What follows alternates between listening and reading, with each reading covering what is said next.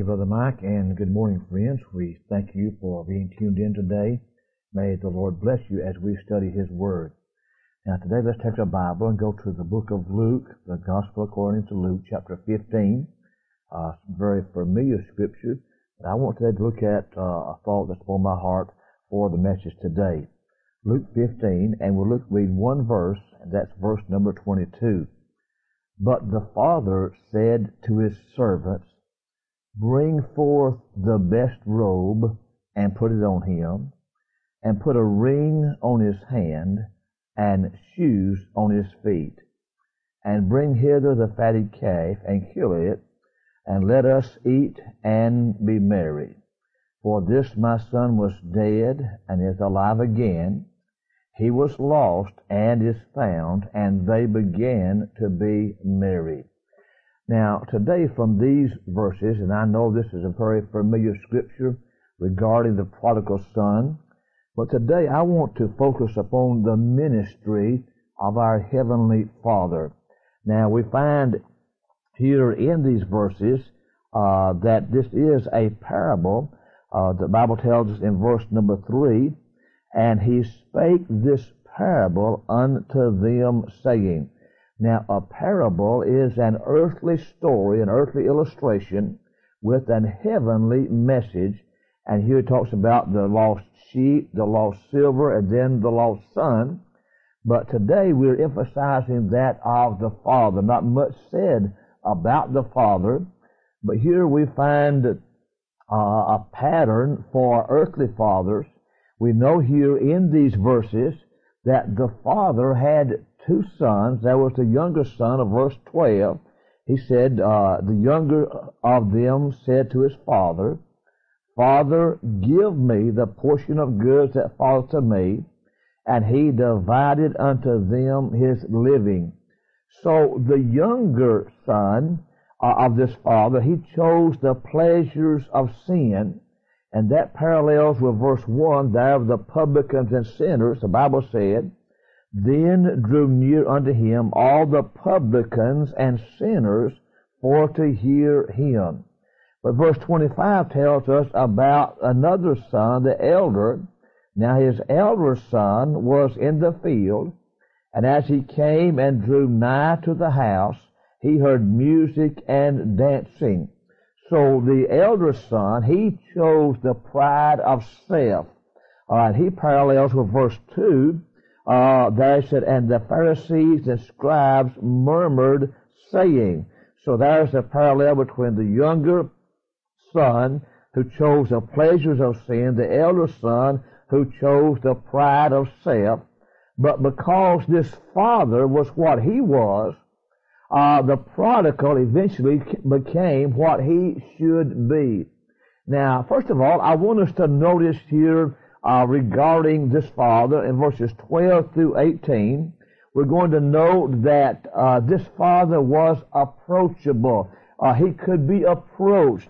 Uh, now, notice here, uh, he said in verse number 12, and the younger of them said to his father, Father, give me the portion of goods that falleth to me. So we find here now, first of all, let me say a word about the family history.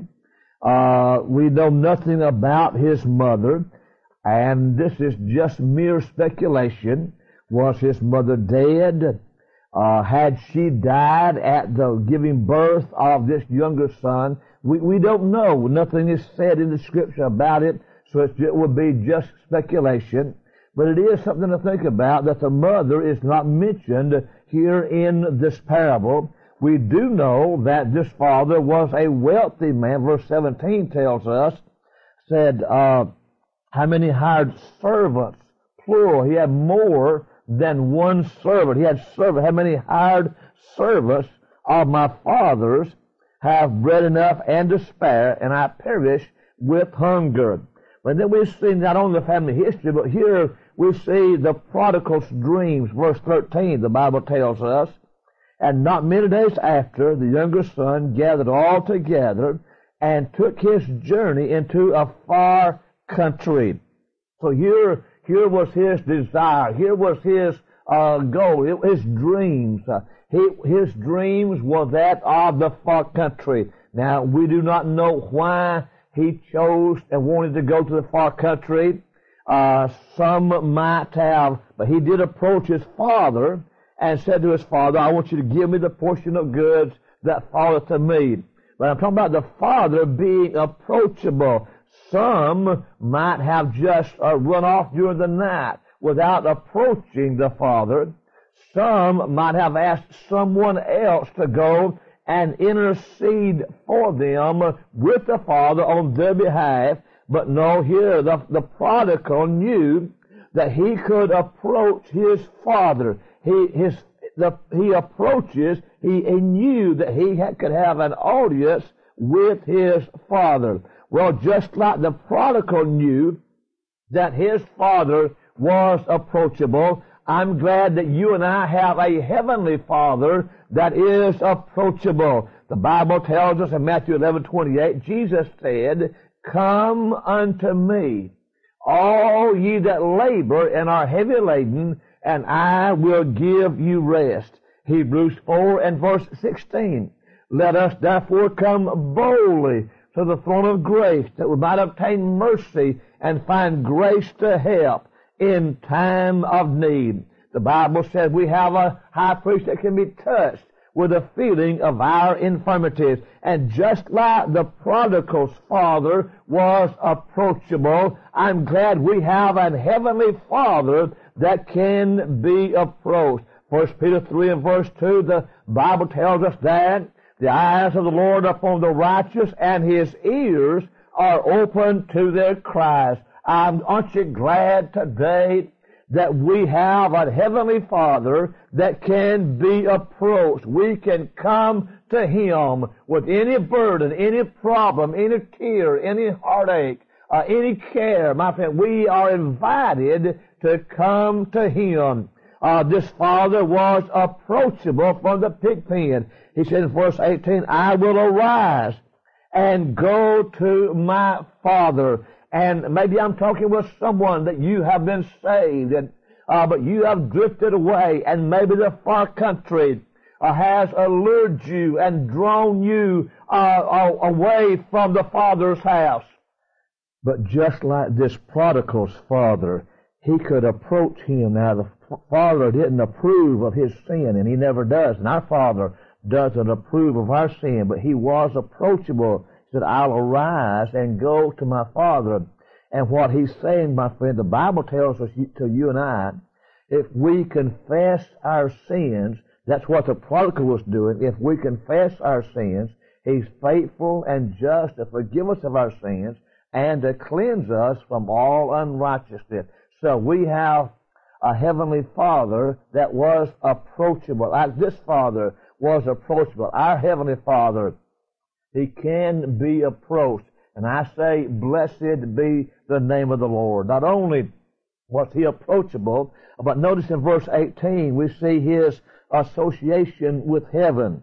He said, uh, I will arise and go to my father and will say unto him, Father, I've sinned against heaven and before thee.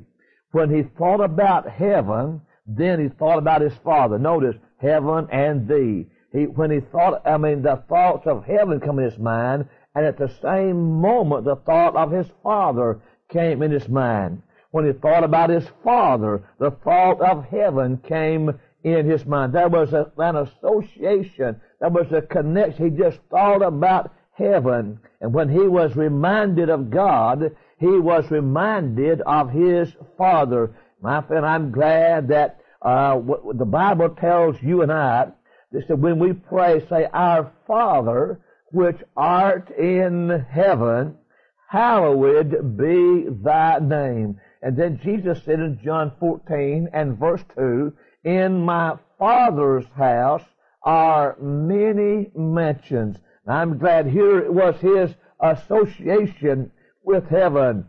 And I'm glad that we have a heavenly Father that uh, and we and we can uh, associate with Him and fellowship with Him.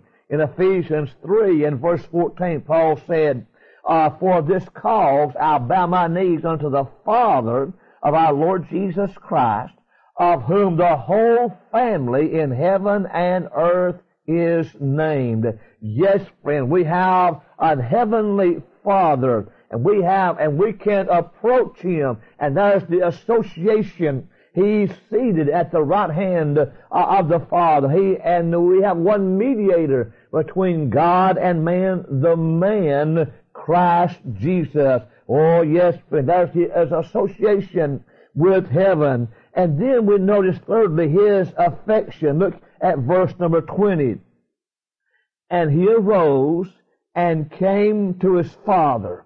But when he was yet a great way off, his father saw him and had compassion and ran and fell on his neck and kissed him. Here we see the affection of the Father. We, we see, first of all, there's the look of love, verse 20, when, and he saw him. That lets me know he had been watching for him. He, he was the, the look of love that I believe every day the Father looked down the path uh, that the prodigal had trod leaving home and headed to the far country. I, I believe the Father would look at that trail and look at that path uh, that he trod and thinking, maybe today, maybe today will be the day my son comes home. And he, but he had been watching for him. That, that's the affection uh, that he had. Then notice, not only had he been watching for him, but the Bible tells us in verse 20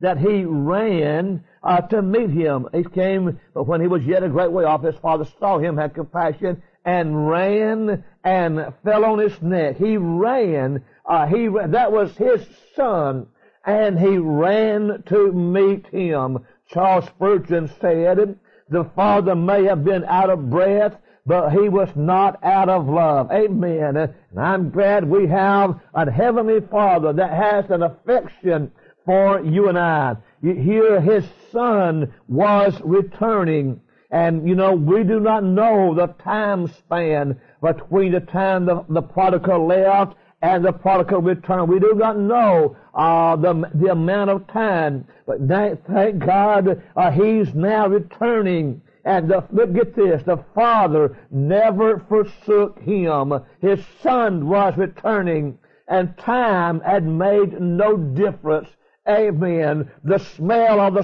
swine made no difference. And can, can you imagine perhaps the, the man that had the swine that, that he was working for when the prodigal said, I'm going home. I'm going back to my father. And I could hear him say, why, look at you. Look how you look at your clothes. Uh, get a good smell of yourself and your father won't receive you. Your father will have nothing to do with you. But I hear the prodigal say, oh, but you don't know my father. My friend, I want to tell you today, no matter how far you've gone, your heavenly father desires that you come back. And and here that he, his son was returning. The rags made no difference. The empty pockets made no difference. He welcomed his son. He received his son joyfully. He received his son with compassion. He fell on his neck and kissed him. The kiss would suggest that of forgiveness. And I'm glad we have a heavenly Father, uh, my friend. That's a, a parallel here to this prodigal's father that cares about you and I. And he invites us uh, to come to him. And then, of course, there is his assurance. He said, bring forth the best robe. Not some of those hand-me-downs, uh, but the best robe. He said, all that I have is thine and then there is forgiveness. The Bible tells us we can draw near with full assurance. I'm glad that we have a heavenly Father, and here we see this, uh, the ministry of our heavenly Father, and I trust that you know Him today, and that you've met Him, and that you, my friend, can come to Him and, and express your desires, your burdens, and your cares. Well, our time's gone. May the Lord bless you till next week. In Jesus' name, amen.